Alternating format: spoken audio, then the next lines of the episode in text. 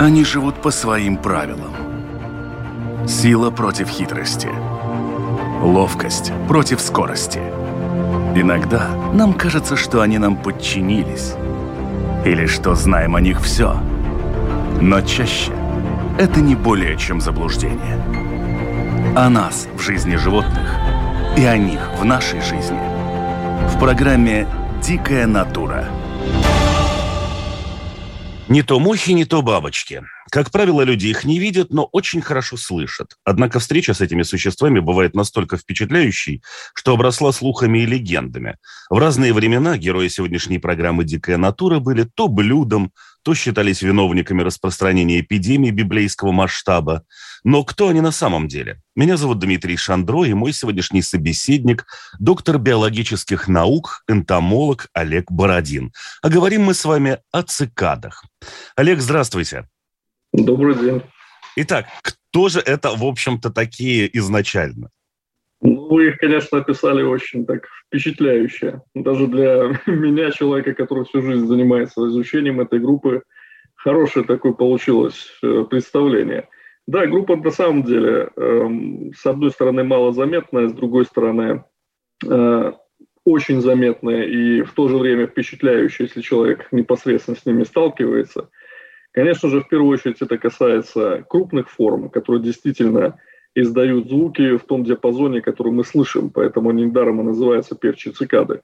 Э, эти объекты распространены очень широко, певчие цикады. Однако основная масса встречается в тропическом регионе. К сожалению, в нашей зоне обитает всего лишь один вид, э, и он очень редко попадается. Тут единичное наблюдение за всю историю изучения насекомых. Поэтому действительно встретить их – это большая удача в этом плане. Ну, не удивительно, они развиваются под землей. Э, наш вид развивается, как ни странно, со странным названием для данного региона. Это горная цикада. Но, тем не менее, два года развивается в почве. Ну и потом очень-очень редко попадается на глаза энтомологам. Более известны формы, которые э, встречаются с определенной периодичностью – я думаю, что многие слышали про такое понятие, как периодические цикады, которые выходят раз в 17 либо 13 лет, э, ну и встречаются по восточному побережью США. Это настолько знаковое явление, что даже в календаре садоводов, грубо говоря, местном, прописаны рекомендации в определенные годы не высаживать молодые плодовые деревья, потому что им все равно, к сожалению, не выжить после массового выхода этих насекомых. Даже каждое поколение прописано на э, еще 120 лет вперед, начиная с 1907 года. Каждое поколение выхода этих цикад получило свой собственный номер. И вот в 2021 году вышло десятое поколение из 17 прогнозируемых. То есть это достаточно такая интересная, на самом деле, форма. И одно из названий их действительно было периодическая саранча, хотя к тому самому э, бичу, Э, нашествия саранчи никакого отношения не имеют. И, как правило, вот такие вот массовые выходы насекомых и в тропических регионах, крупные формы, у которых размах крыльев до 20 сантиметров может быть, они действительно использовались и в пищу, и сейчас используются в пищу. Э, но это уже особенности национальных блюд. В нашем регионе, конечно же, это совершенно не характерное явление. Но в пищу, насколько мне известно, используют ведь личинки цикад, а не взрослых насекомых. Да, в первую очередь так и есть, как у большинства других насекомых, собственно. Дело в том, что взрослая стадия, как правило, нужна для расселения и размножения. А личинка – это как бы основная стадия их жизни, в которой накапливаются все необходимые питательные вещества в жировом теле и тому подобное. По сути, цикада – это взрослая форма. Представляет собой хитиновую структуру, конструкцию, наполненную воздухом, с достаточно небольшим количеством питательных веществ. Поэтому, конечно же, личинка представляет наибольший интерес в этом плане. В ряде научных трактатов упоминалось, что если уж мы затронули вот этих периодических цикад, которые появляются раз в какое-то количество лет в неимоверных размерах популяций, да, да, да что они пришли, в общем-то, вся эта история пришла с ледниковых периодов и оттуда, когда очень неблагоприятные погодные условия были, и на поверхности есть было особо нечего, и все это высчитывалось вот таким образом. И что они больше упоминаются чуть ли не как родственники креветок. Вот насколько это так? Ну, тут э, сложно говорить именно в таком аспекте. Если бы это было так, то так это было бы распространено на более широких территориях, а не только по восточному побережью, скажем, США. Э, но действительно, в принципе, вся фауна, вся флора, любые насекомые, любые более высокоорганизованные животные, они э, связаны так или иначе с тем периодом, который закончился около 10 тысяч лет назад, тем самым ледниковым периодом.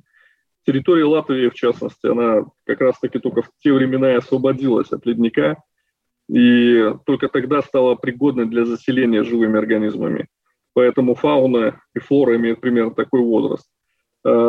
Ну, сложно представить, чтобы насекомое приспосабливалось к ледниковому периоду всего лишь незначительным таким интервалом развития своего цикла, там, 17 лет, хотя для остальных это очень большой период развития, конечно же, потому что ледниковый период и межледниковье, оно оценивалось десятками тысяч лет, и поэтому здесь такого цикла вряд ли было бы предположить.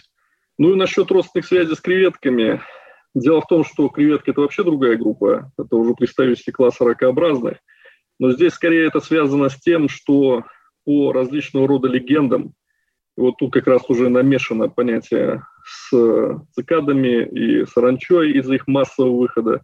Перелетная саранча, которая характерна уже для северных регионов Африки, Передней Азии, Южной Европы, в свое время были массовые выходы, которые действительно уничтожали все живое, после них хоть асфальт можно было укладывать. У местного населения, по сути, не оставалось выбора, кроме как потреблять их самих уже в пищу. Отсюда и появились всякого рода термины «пустынная креветка» и тому подобное. И вот, и как следствие, вот такие вот не совсем корректные с точки зрения э, науки биологии, но это жизнь биологии как бы гражданского сообщества, которое воспринимает это все по-своему и совершенно на своих правах в этом отношении – вот и возникает такое ощущение, что они имеют какую-то родственную связь с этой группой животных, хотя в этом отношении это скорее такая биологический казус. Ну и э, тоже касаемо вот как раз таких с длинными периодами подземельной жизни цикадами, упоминается, что их можно использовать чуть ли не как маркер истории, поскольку появляясь на поверхности, они, как правило, застают уже вообще другое поколение людей и Землю в совершенно другом виде нежели те, кто каждый год это все видит. В том-то и дело, вот то самое 20, э, точнее 17 поколение 17-летних цикад периодических, выход этого поколения рассчитан на 2140 год. То есть при прогноз, который был поставлен еще в начале прошлого века, он затрагивал это и, по сути, как бы предполагало, что действительно эти животные будут сталкиваться уже с другим подходом по управлению э, экосистемами и так далее. Поэтому людей заранее готовят к подобного рода э, массовым выходам. Ну и там же, я так понимаю, что этих самих популяций несколько существует, и поэтому для э, какого-нибудь фермера в штате Кентукки отличается прогноз по цикадам от другого фермера в каком-то другом штате. Все верно. Там идет помимо предполагаемого выхода указывается, в каких регионах наибольшая опасность от них ожидается. Вот. Но это всего лишь один группа видов э, из всего их разнообразия, потому что цикадовых на планете порядка 110 тысяч видов, а тут мы всего лишь говорим о нескольких, которые, видите, насколько приметны в этом плане. В той же Латвии, например, обитает порядка 300 видов цикадовых зарегистрировано. Они очень мелкие, э, но многие чрезвычайно красивые, поэтому, конечно же, если человек присмотрится к тому, что обитает и на деревьях, и в травянистом ярусе, но в диапазоне от полутора миллиметров до трех миллиметров, то, конечно, он поразится разнообразием того, что там есть. В самом начале беседы вы упомянули, что с теми же периодическими цикадами фермеры получают предупреждения относительно плодовых деревьев и так далее. То есть, насколько я понимаю, цикады все-таки питаются растениями, и они вид для Земли вредный? Сложно сказать. Дело в том, что ничего на нашей планете вредного не бывает. Начиная от комаров, которые вроде бы как вредны, а на самом деле участвуют в геохимическом цикле, и без них не было бы выноса органики из водной экосистемы наружу на, в наземную экосистему. Цикады, да. В 99% случаях это животные, которые потребляют растительную пищу. Вред э, редко за счет того, что они механически как бы высасывают растения, больше за счет того, что они, подпиливая яйцекладом веточки, например, там, ткани повреждая другие, откладывают яйца, тогда происходит нарушение каких-то э, физиологических процессов у растений. Не менее существенный вред со стороны тех видов цикадовых, которые являются переносчиками, специализированными переносчиками различных фитопатогенов. Без них как бы не развивался бы этот возбудитель заболевания растений. Но это не значит, что всех цикадовых агулом можно на это в этом плане рассчитывать и рассматривать. Потому что мы, по сути, сами создали им такие благоприятные условия. В дикой природе это насекомое питалось бы на растении, у которого были бы свои защитные реакции, и одно растение на тысячи таких же похожих, но с другой физиологией. А мы им создали моно, монокультуры, даем возможность массовой вспышки размножения, ну и поэтому получаем определенную ответную реакцию со стороны природы в виде вот такого рода объекта. А что касается вот этих обвинений в распространении эпидемии и болезней? Это все заблуждение абсолютно. Они к человеку в этом отношении никакого э, плана э, никакого отношения вообще не имеют, потому что они не являются переносчиками заболеваний человека, они контактируют только с растениями, если переносят заболевания, то заболевания, которые характерны только для растений. Поэтому здесь это та же самая, вот, наверное, путаница, которая возникла, как я немножко ранее говорил, связанная с не столько даже перелетной саранчой, сколько со всем тем циклом э, ну, около научного взгляда на происходящие процессы в природе в те времена, в средние века, когда человек сталкивался как с массовым нашествием насекомых и уничтожением урожая, так и с заболеваниями, которые поражали э, определенные регионы планеты. Ну и, соответственно, здесь просто знак равенства ставился, потому что в любом случае была попытка найти причину этого процесса, ну, чтобы в будущем его не допустить. Другое дело, что не совсем верно было это интерпретировано, но со временем мы в этом разобрались.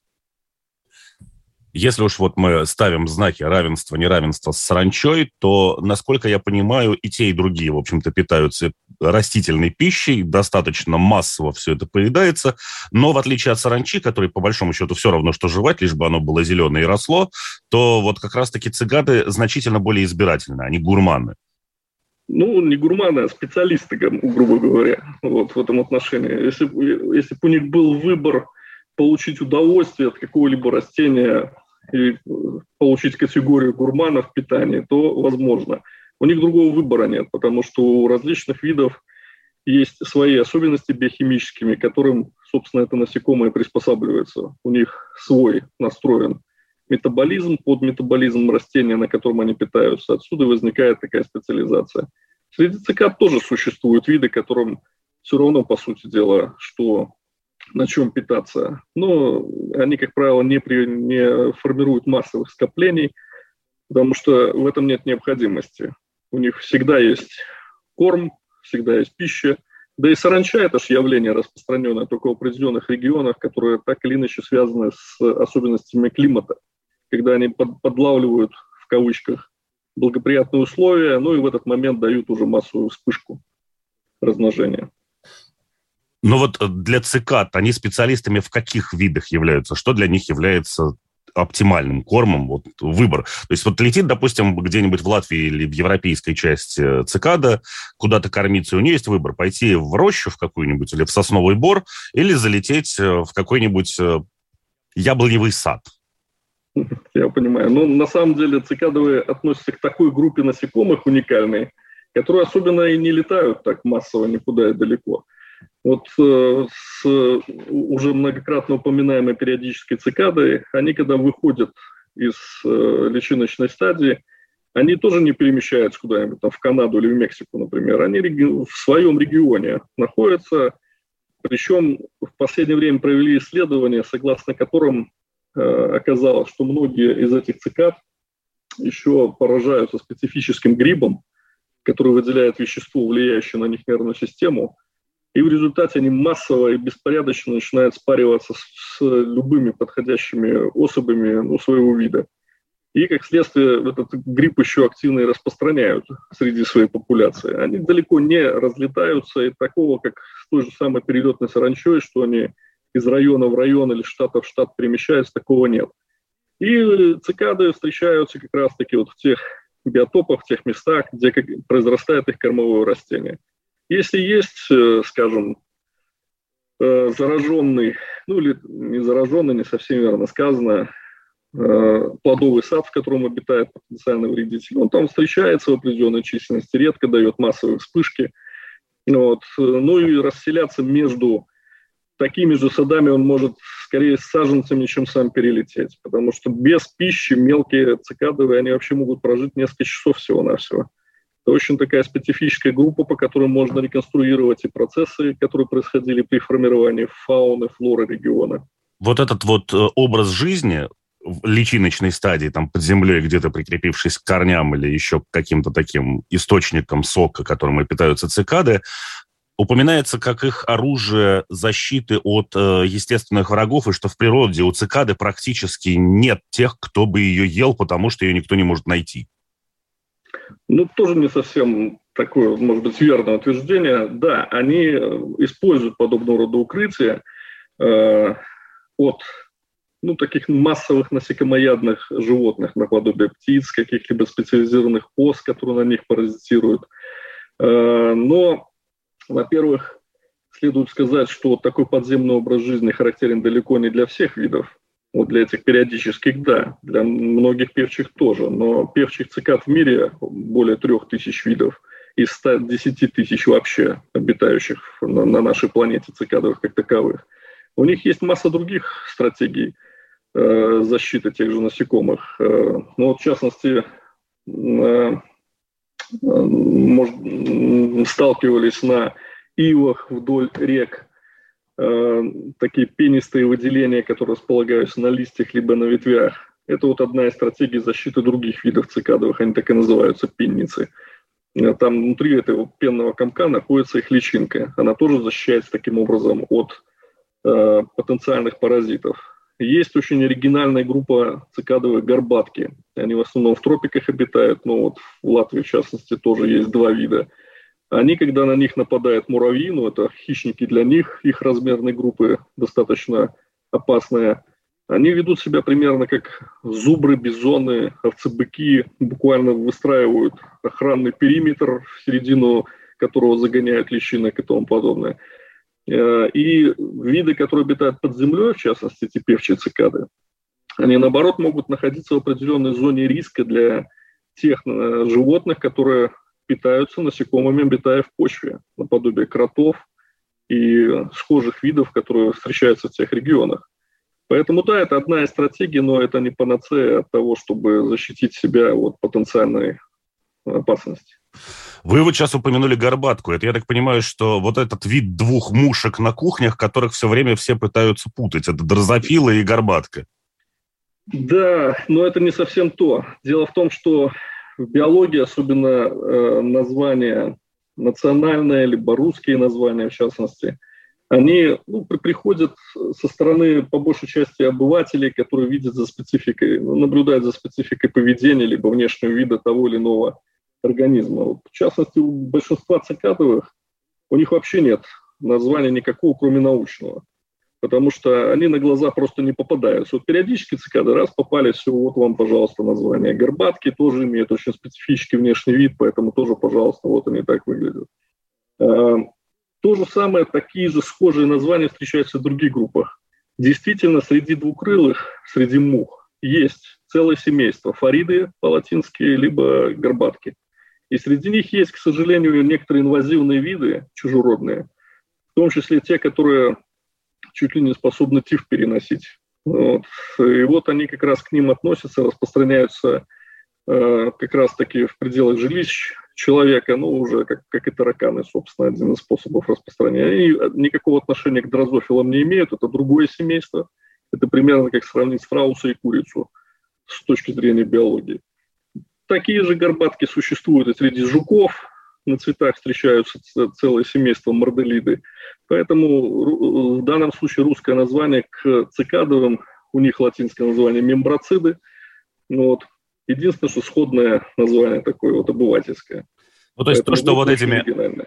То, что вот этими мелкими перебежками бегает по кухне, это не цикада? Абсолютно нет. Цикада в этих условиях просто бы не выжила. И вот сейчас вы тоже интересно упомянули по поводу пенистой защитной оболочки на листьях деревьев. То есть, получается, в общем-то, не все цикады ведут подземный образ жизни. Абсолютно верно. Э, подавляющее большинство ведут как раз-таки открытый образ жизни. У них нет ни каких-либо приспособлений, чтобы э, спрятаться в какие-то укрытия. Ну, безусловно, они могут там использовать какую-нибудь расщелину в, э, коре дерева там, и тому подобное. Но в основном встречаются просто на поверхности растений, как в личиночной стадии, так и во взрослом состоянии. У них нет стадии покоя в виде куколки, поэтому они могут попадаться на глаза всегда в этом плане. Вы вот сейчас упомянули, что есть периодические цикады, которые появляются там с периодичностью 13-17 лет. На все это составляются целые календари. Они выходами пугают местное и не очень местное население. Да. А, значит, есть цикады, которые славятся своим достаточно громким пением. Насколько я знаю, что были случаи, когда люди, в общем-то, э, некоторым образом даже пугались, а согласно децибелам это по громкости напоминает Боинг. Даже они могли перекричать и э, сигнал паровоза, то есть это по наблюдению очевидцев. Ощущение по рассказам людей, я, к сожалению, лично сам не сталкивался с этой ситуацией. Э, но когда в Передней Азии подходишь кусту какого-либо э, местного растения, и оттуда как будто бы на тебя стая озверевших кошек просто начинает орать. И мало того, они еще и выделяя вещества из кишечника просто-напросто покрывают просто как из бронзбойта слоем вот этой жидкости человека любопытного. Это Поэтому, защитная реакция? Это защитная реакция у них, да, такая своеобразная. То есть типа жуков-бомбардиров, которые отстреливаются? Ну, наподобие того. Но здесь речь идет о том, что цикады в связи с тем, что питаются большим количеством соков растений, в которых содержится мало э, крупных молекул, которые пригодны для их тела. Ну, как и у большинства травоядных, они должны перерабатывать огромное количество органики для того, чтобы получить нужное для себя вещество. Поэтому они, по сути, отфильтровывают макромолекулы, а всякого рода сахара плюс вода, которая находилась вот в этом вот соке, они буквально практически напрямую выбрасываются. У них есть специфическая петля в кишечнике, своего рода такой фильтр – Э, которые отфильтровывают эту систему, они практически бесконечно выделяют вот эту вот так называемую пать. Я думаю, что с этим термином сталкивались. Эту пать выделяют и тля, и листобложка, там многие родственные группы. И тут уже всплывает информация о том, как муравьи ее собирают, эту пать, выдаивают тлей и тому подобное. Но это как бы отдельная тема. И если обратить внимание даже в городских условиях, например, на листья липы, посмотреть, они в жаркую погоду часто покрыты таким липким слоем чего-то. И иногда даже под, под ними на асфальте мокрые лужи, как будто бы вот прошел дождь, хотя на самом деле это вот и есть та самая пать. То есть выса, высасывая соки липы, насекомое получает то, что ей надо, а все остальное выбрасывает. Так вот, то, чем они как бы защищались, по сути, сахарным сиропом обработали человека любопытного, ну еще и накричали на него достаточно активно. Mm. То есть вот эта э, жидкость, которая очень да, доставляет огромное количество удовольствия автомобилистам из-под липы, это не, не вот этот вот просто избытки нектара, которые капают. Нет, это не избытки нектара, это как раз-таки то, что иногда пчеловоды называют как бы ложным нектаром. То, что позволяет в конечном итоге получать так называемый падевый мед. Когда пчелам становится лень работать с цветком, и они начинают просто слизывать вот эту вот пать с листьев. Ну и получается, как бы мед не совсем из нектара производится, ну и имеет как следствие другой химический состав в этом отношении. Фейковый такой. Ну, по сути, да. Хорошо. Итак, значит, одни у нас пугают количеством, другие э, орут, в общем-то, на всех со страшной силой. Э, следующие оплевывают вот эти деревья. А в чем тогда фишечка вот такая заметная наших горных цикад? Чем они могут нас удивить? Во-первых, своей редкостью, вот, горные цикады, потому что, я еще раз повторюсь, их видели, может быть, единично за всю историю изучения цикадовых Латвии в том числе. Э, поэтому вид очень своеобразный. Плюс недавно специалисты э, из э, Центральной Европы провели более детальное изучение систематики этого вида. Оказалось, что он состоит на самом деле из шести видов криптических, так называемых, скрытых. И тот вид, который обитает здесь, еще требует более детального изучения, потому что вполне возможно, что это что-то иное, а не классическая горная цикада, реал, который значительно западней проходит распространение. И развивается этот вид около двух лет, тоже в почве, вот. Но увидеть его – это огромная редкость. Все ли цикады издают звуки? Издают все, но мы не все их слышим. Вот певчие цикады издают именно в том диапазоне, который для нас доступен. Остальные издают, иногда это звуки не в классическом понимании, которые издаются специальными органами, а вибрационные сигналы, когда они там постукивают лапками по субстрату и тому подобное. Но все они несут информационную нагрузку, и есть целое направление биоакустика, которое занимается их изучением в этом отношении. Даже позволяет выделять э, новые виды этой группы, потому что у каждого вида есть своя специфика, чтобы привлечь все-таки самку своего вида, а не другого, потому что там начинают работать уже генетические механизмы изоляции, и, по сути, э, предотвращается нормальное получение потомства. То есть, в общем-то, самки ни у какого вида особо не излучают каких-то звуковых или вибрационных волн. Этим а только самцы славятся. Нет, и самки, и самцы. То есть у каждого вида может быть своя особенность. Но в основном это для самцов характерно. Как правило, когда речь заходит о каких-то существах, которые взаимодействуют в качестве пищи с чем-то, что является твердым, ну, в данном случае там деревья, это сопровождается достаточно мощными там жвалами или еще какими-то механизмами повреждения вот этой коры. Следующий момент, который возникает, это кусается и насколько, потому что, как правило, допустим, жуки там древоточцы, если ему попадет палец, он, в общем-то, справится с ним значительно эффективнее, чем с веточкой. Да, все верно. Я неоднократно подчеркиваю, что любое животное, у которого есть чем укусить, оно по возможности это может сделать. Поэтому тут уже скорее возникает э, оценка, насколько он может там, прокусить кожу человека, например, либо заинтересован вообще в этом процессе. У цикадовых у всех, у них не грызущий тип ротового аппарата, у них он колюще-сосущий. И цикады в этом плане делятся на три группы. Э, одна группа потребляет э, соки из сосудов, по которым восходят соки растений от корневой системы вверх. Вторая из той, которая, наоборот, нисходящий поток с меньшим давлением, как следствие. И третья группа напрямую из клеток растений потребляет соки. Э, конечно, бывали случаи, когда у них есть пробное питание, как бы, то есть оно ползает, это насекомое по телу э, человека по руке, например, он может попробовать, что это такое. Специально, чтобы нападали, грубо говоря, и там кусались, такого нет. Но, э, учитывая, что тоже цикады хоботок может быть длиной в несколько, ну не в несколько сантиметров, но в несколько миллиметров, полтора сантиметра, в зависимости от размера, то это может быть достаточно ощутимое воздействие. Но подавляющее большинство просто не может этого сделать, да и им нет необходимости, потому что так, такого повода контакта с человеком по сути нет. А в личиночной стадии можно ли отличить личинку цикады, если она вдруг попадется? И вообще попадается ли она когда-либо в личиночной стадии? У певчих цикад э, есть специфика. Из-за того, что живут под землей, они, конечно, имеют характерный такой внешний вид с роющими конечностями передними и так далее. Но все равно видно, что это цикада со специфической головой, с колющим ротовым аппаратом.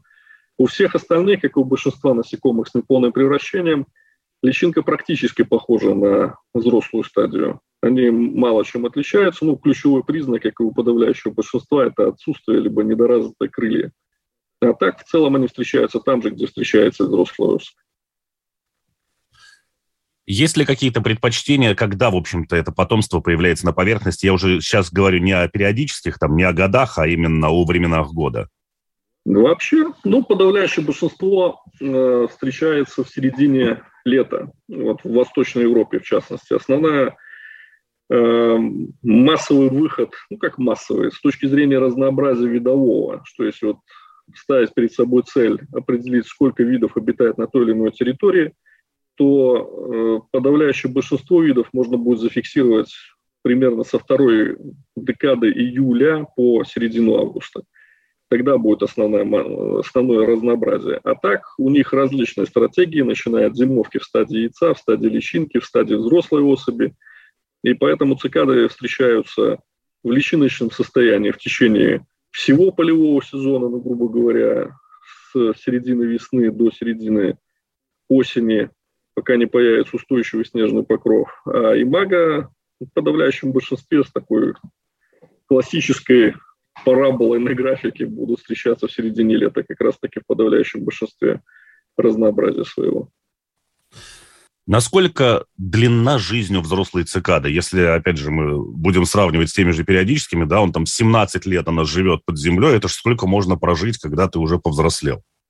А вот тут и наоборот, как раз-таки. Я уже говорил, что взрослая особь, э, взрослая стадия, в отличие от нашей стратегии жизни, это как раз-таки наиболее кратковременная стадия. У многих насекомых встречается такое явление, когда личинка развивается два года, три года, а имага взрослого особь, то бишь живет буквально там несколько дней, иногда даже сутки, как была шутка по отношению к таким насекомым, как отряд подзенки – что всю жизнь и день рождения, по сути, у него. Вот. Поэтому в взрослом состоянии цикады живут очень мало, от нескольких недель максимум до нескольких месяцев. В личиночном состоянии вот только это уникальная ситуация. 17 лет – это потолок. А так развитие от года до двух лет примерно в таком диапазоне. Но есть интересные вещи. Я по своим наблюдениям заметил такую особенность, что если цикада заражена специфическим паразитом, есть такие осы семейства дриениды, они встречаются и у нас. Э, цикада живет в 4 раза дольше, чем она жила бы не зараженной. То есть э, это делается для того, понятно, что уровень жизни, наверное, у нее далек от идеального с точки зрения самого этого вида. То есть э, паразит таким образом поддерживает ее жизнь для того, чтобы успеть развиться самому.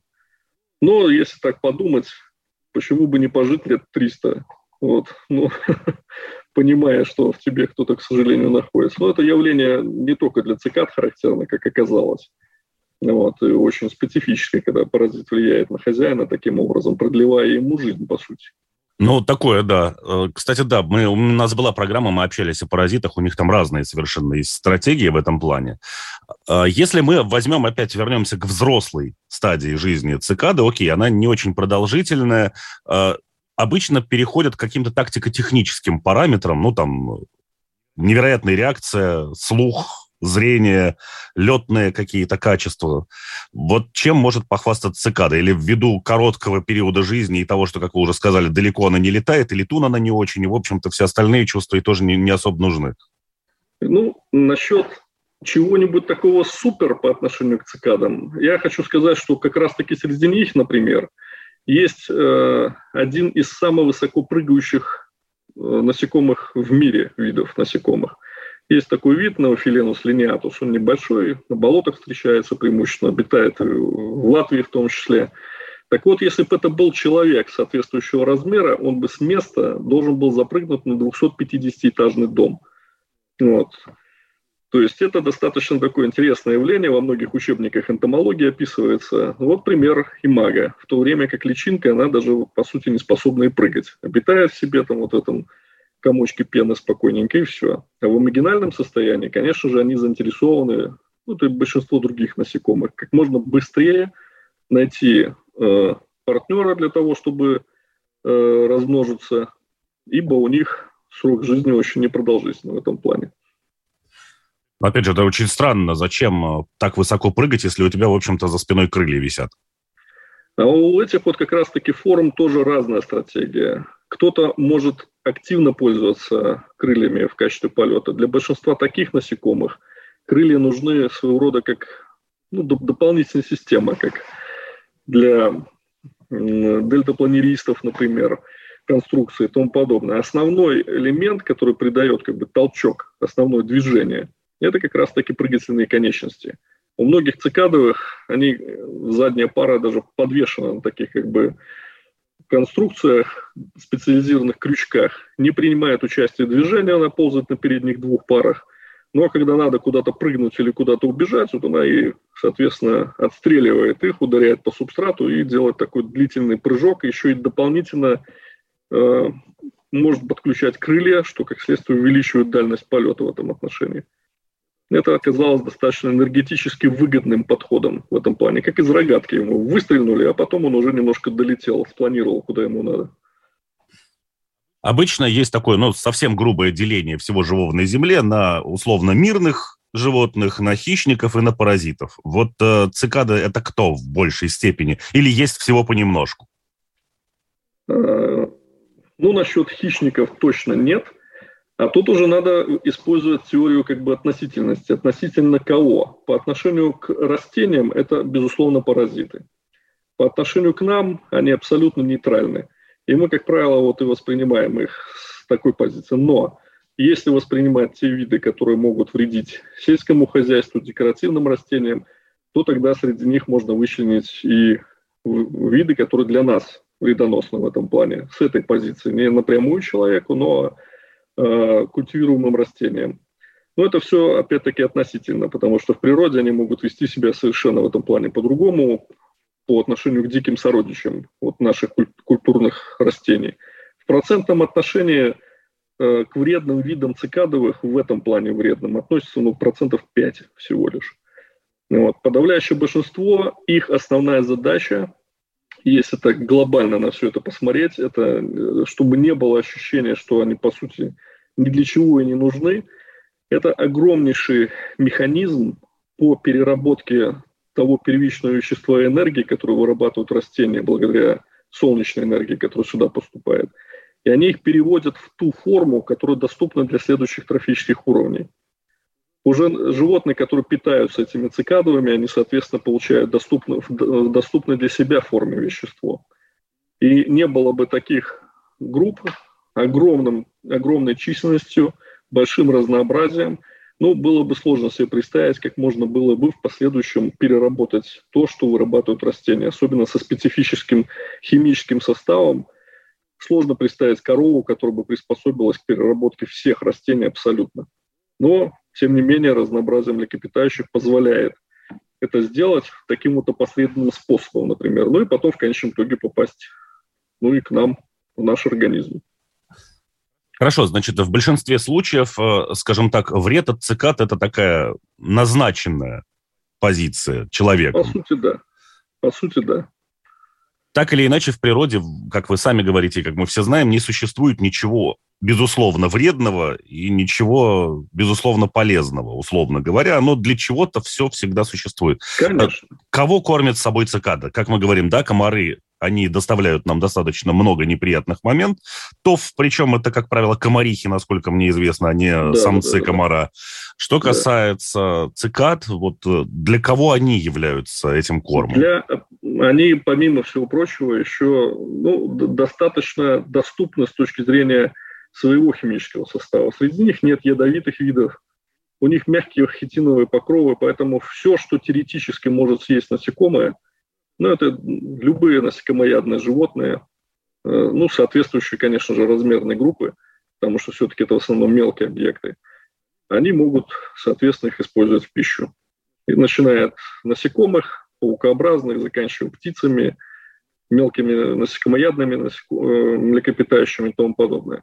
Многие редкие птицы, например, мы проводили в свое время исследования, э, есть такой вид, встречающийся на низинных болотах, своего рода индикатор, вертлявая камышовка, индикатор состояния верховых болот, низинных, точнее, болот.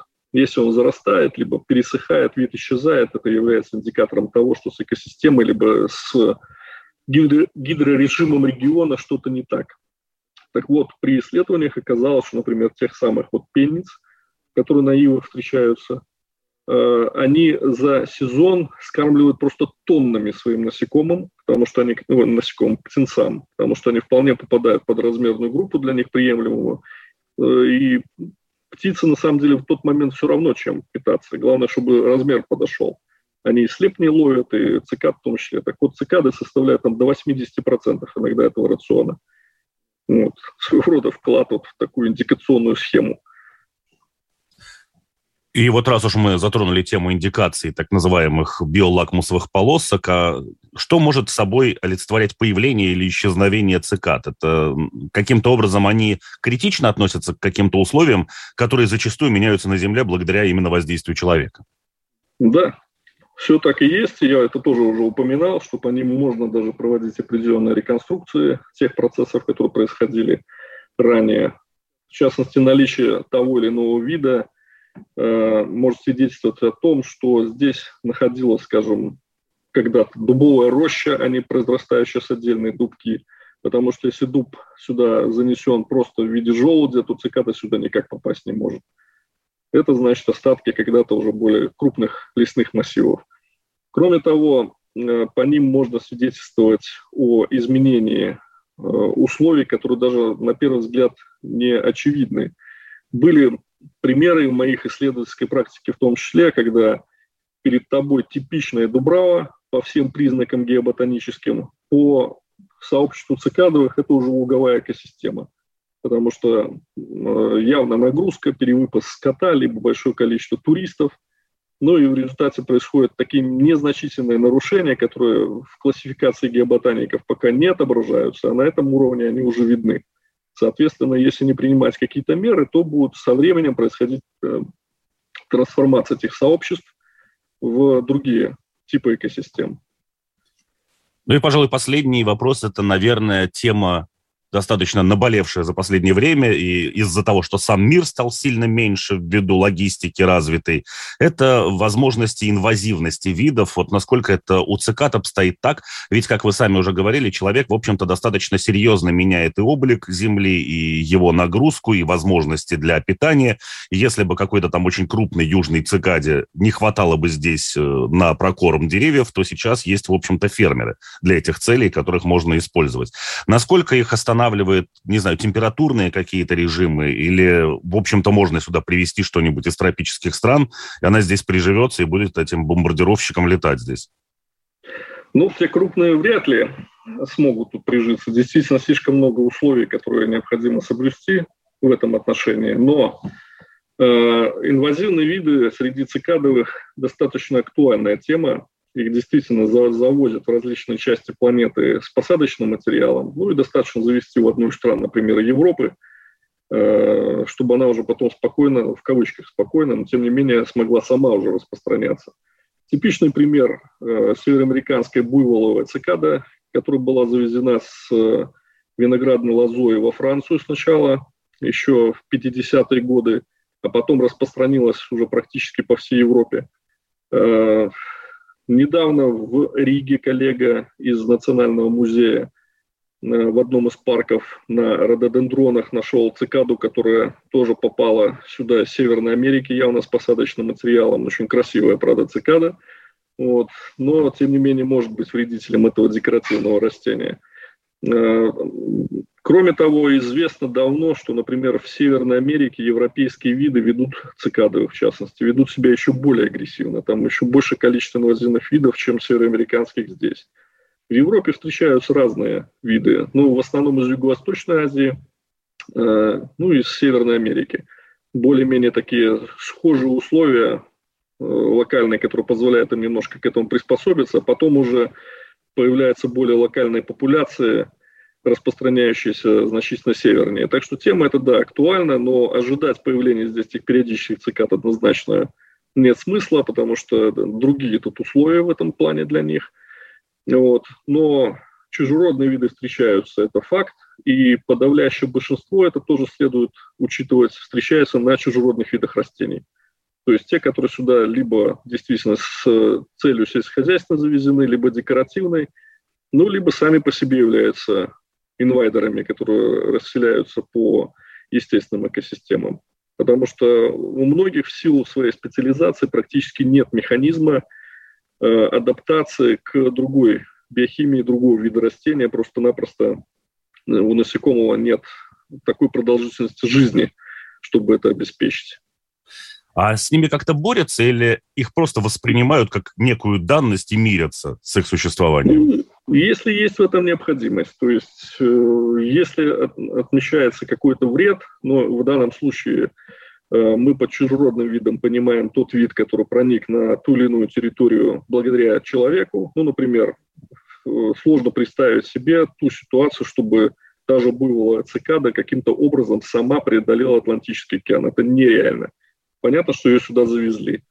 А дальше срабатывает уже такой подход.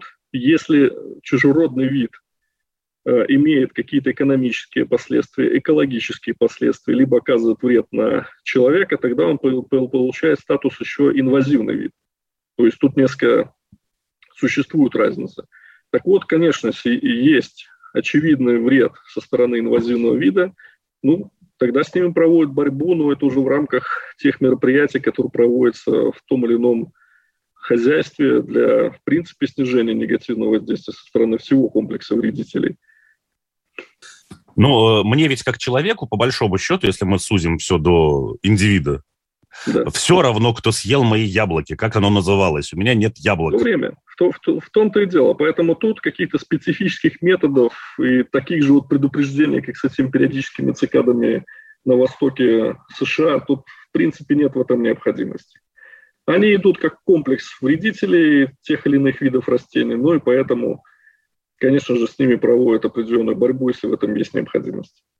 Э, к сожалению, наше время неумолимо уперлось в свою крайнюю рамку, поскольку эфир у нас, э, к сожалению, не резиновый, хотя поговорить еще есть о чем. Я бы хотел напомнить, что вот сегодня мы общались с доктором биологических наук, энтомологом Олегом Бородиным, и говорили мы о таких насекомых, которых редко кто видит, а, как оказалось, в Латвии это вообще большая-большая проблема и удача, о цикадах. Олег, огромное спасибо за увлекательный рассказ. Ну и э, желаю вам почаще тогда уж видеть тех э, животных, с которыми вы, работаете, если уж это настолько сложно. Спасибо большое. Спасибо. Ну и, может, какой-нибудь вид э, и имя ваше обретет. Спасибо. Всего доброго. Да. Они живут по своим правилам. Сила против хитрости. Ловкость против скорости. Иногда нам кажется, что они нам подчинились. Или что знаем о них все. Но чаще это не более чем заблуждение. О нас в жизни животных и о них в нашей жизни. В программе «Дикая натура»